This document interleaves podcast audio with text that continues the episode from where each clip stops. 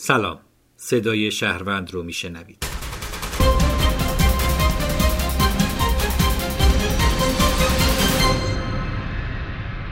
خوش آمدید به صدای شهروند پادکست خبری تحلیلی که توسط روزنامه نگاران روزنامه شهروند آماده شده. امروز چهارشنبه 27 فروردین 1399 هست و با هم مروری خواهیم داشت بر مهمترین اخبار و رویدادهای مربوط به ایران و جهان در 24 ساعت گذشته. در شرایطی که ویروس کرونا و پیامدهای شیوع اون همچنان جهان رو تحت تاثیر خودش قرار داده. در ادامه هم منتخبی از گزارش های امروز روزنامه شهروند که در وبسایت روزنامه منتشر شده رو با هم بررسی خواهیم کرد. اما برای بررسی درباره آخرین رویدادهای مربوط به کرونا گفتگو می‌کنم با آرمین منتظری دبیر سرویس سیاست و بین الملل روزنامه شهروند. امروز در اروپا اعلام شده که اتحادیه اروپا نقشه راهی رو برای کاهش اقدامات محدود کننده در کشورهای عضو ارائه کرده.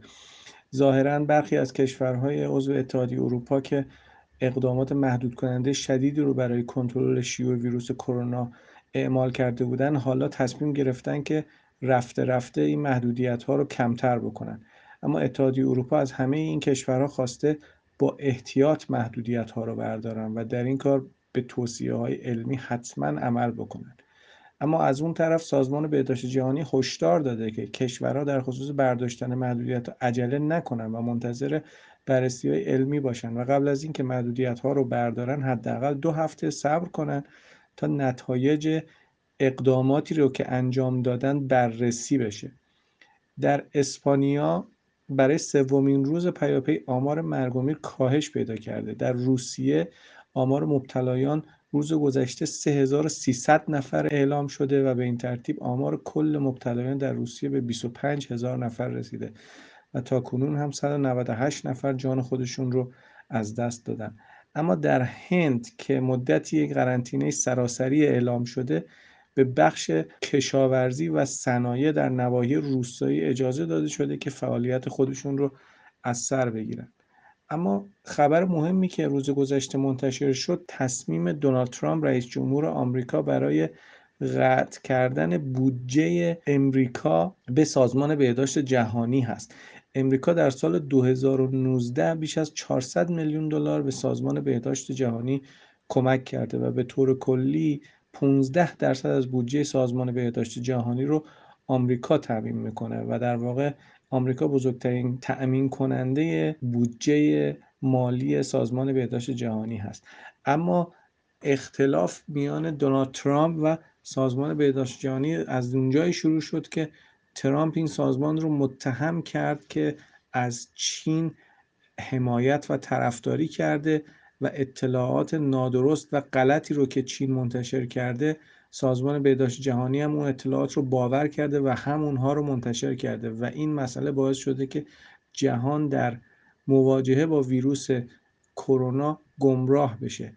این ادعاییه که هم سازمان بهداشت جهانی ردش کرده و هم چین قویا این ادعا رو رد کرده. اما دونالد ترامپ اعلام کرده با اینکه سازمان بهداشت جهانی موظف اطلاعات درست بده اما از وظیفه اصلی خودش غافل شده.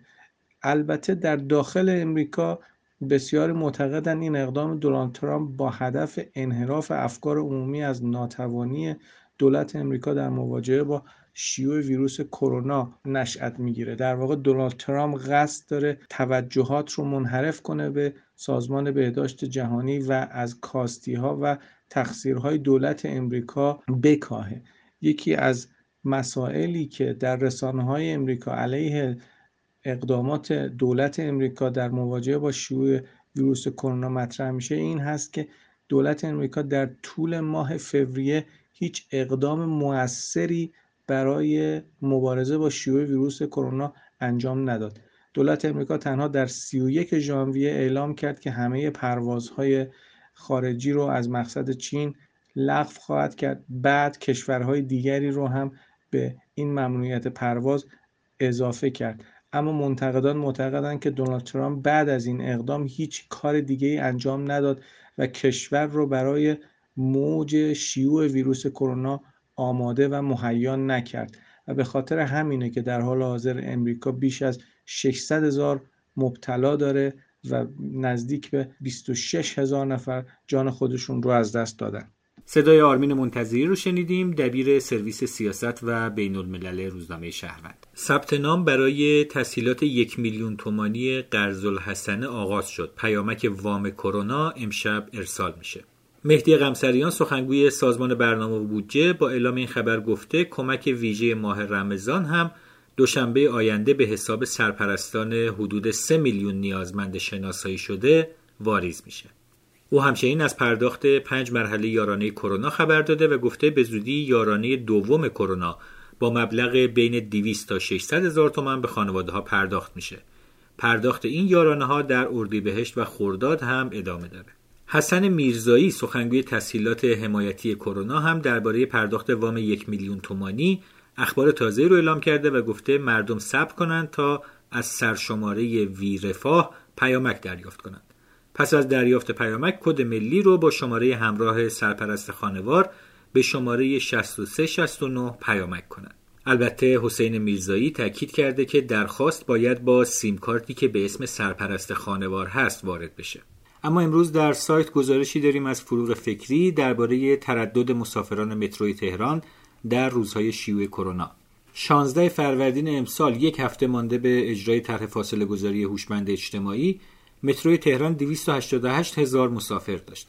علیرضا زالی فرمانده ستاد عملیات مدیریت کرونا در تهران اون زمان اعلام کرد که نتیجه این رفت آمدها در هفته های آینده مشخص میشه و باید منتظر موج جدید بیماری در پایتخت بود. یک هفته پس از اون و با شروع طرح فاصله گذاری هوشمند و حضور دو سوم کارمندان و برگشت به کار خیلی از کارگران زالی بار دیگر گفت که اگر امروز شاهد ازدهام و تراکم در تهران هستیم در طی 24 یا 48 ساعت آینده ممکن است تغییری در الگوی مراجعان به مراکز درمانی ایجاد نشود و این موضوع کاملا فریبنده است. از طرف افراد مختلف ابراز نگرانی هایی هم صورت گرفت اما تغییر چندانی در الگوی رفت آمد پایتخت ایجاد نکرد. آمار تردد وسایل نقلیه به صورت روزانه اعلام نمیشه اما مترو در این روزها هر روز شلوغتر از روز قبل بوده. گزارش دیگری هم داریم از امیر حسین احمدی درباره روایت آدمها و مترو در روزهای کرونا زده این گزارش با تیتر ما کرونا نمی‌گیریم درباره دست فروشانی هست که در مترو حضور دارند اما امروز سفیر سوئیس در ایران با حضور در ساختمان صلح و دیدار با رئیس جمعیت هلال احمر در خصوص تأمین اقلام و تجهیزات مورد نیاز برای کمک به بیماران مبتلا به ویروس کووید 19 فعالیت های هلال احمر در مقابله با ویروس و همچنین راهکارهای توسعه فعالیت های بشردوستانه گفتگو کرد. کریم همتی در دیدار با مارکوس لایتنر سفیر سوئیس در تهران به نیاز ایران برای تامین 2000 دستگاه ونتیلاتور اشاره کرد و گفت در حال حاضر یکی از نیازهای اساسی تامین این دستگاه هاست که با کمک خیرین حدود 100 دستگاه تهیه شده. اما کمبودها در این زمینه و برخی از تجهیزات بیمارستانی دیگر از جمله تخت های آی سی و غیره همچنان وجود داره. سفیر سوئیس هم با اشاره به فعالیت کانال مالی سوئیس گفت این کانال مالی در دو حوزه فعالیت خاص داره. حضور شرکت های پزشکی سوئیسی در ایران که در زمینه اقلام دارویی، تجهیزات پزشکی و مواد غذایی فعالیت دارند و می‌تونن در این حوزه ها وارد کننده اقلام مورد نیاز به ایران باشند. و بخش دوم درباره انتقال پولهای ایرانی به بانک های سوئیس تا از محل این پولها خریدهای مورد نیاز ایران انجام بشه. این کانال به منظور کمک های بشر دوستانه ایجاد نشده بلکه کانالی برای انجام خرید نیازهای ایران در زمینه اهداف بشر دوستان است اما گزارش دیگری داریم درباره اختلال اینترنتی بر سر بازگشایی مغازه ها در این گزارش پریسا اسلامزاده با بازاری های تهران و گرفتاری هاشون برای بازگشایی مغازه ها صحبت کرده. ستاد ملی مقابله با کرونا سیوم فروردین ماه رو روز بازگشایی کسب و کارهای بی خطر اعلام کرده. این بازگشایی مشروط به ثبت نام صاحبان این کسب و کارها در سایت سلامت هست. صاحبان سنوف باید حتما در این سایت ثبت نام کنند و بر اساس مصوبه های اعلام شده کد شناسایی بگیرند. البته در این بین افراد زیادی هستند که موفق به ثبت نام در سایت و گرفتن کد شناسایی نشدن ظاهرا مشکلات زیادی در این سایت برای ثبت نام وجود داره که دلیل اصلی اون هم اختلال در سایت و شلوغی اون عنوان شده اما در یک خبر خوب تراز دریاچه ارومیه به بالاترین میزان رسید. تراز آبی دریاچه ارومیه رکورد یک دهه اخیر رو زد.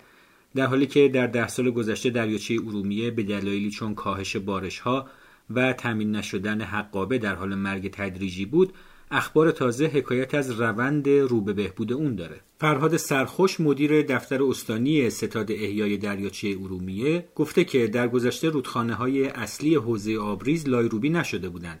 و به دلیل رسوبگذاری آبی که به اونها وارد می‌شد راهی به دریاچه نداشت. اما در حال حاضر منتهی‌الیه تمام رودخانه ها در ورودی دریاچه لایروبی و به پیکره اصلی اون متصل شده. آخرین مطالب گزارش ها و یادداشت های روزنامه نگاران روزنامه شهروند رو می‌تونید در وبسایت و شبکه های اجتماعی ما دنبال بکنید. سایت شهروند daily dot IR و همینطور در آپارات اینستاگرام و توییتر با شناسه شهروند daily و کانال تلگرامی با شناسه شهروند underline daily ممنون که با ما همراه بودید در پادکست خبری تحلیلی صدای شهروند. فردا هم مجددا در خدمتون خواهیم بود.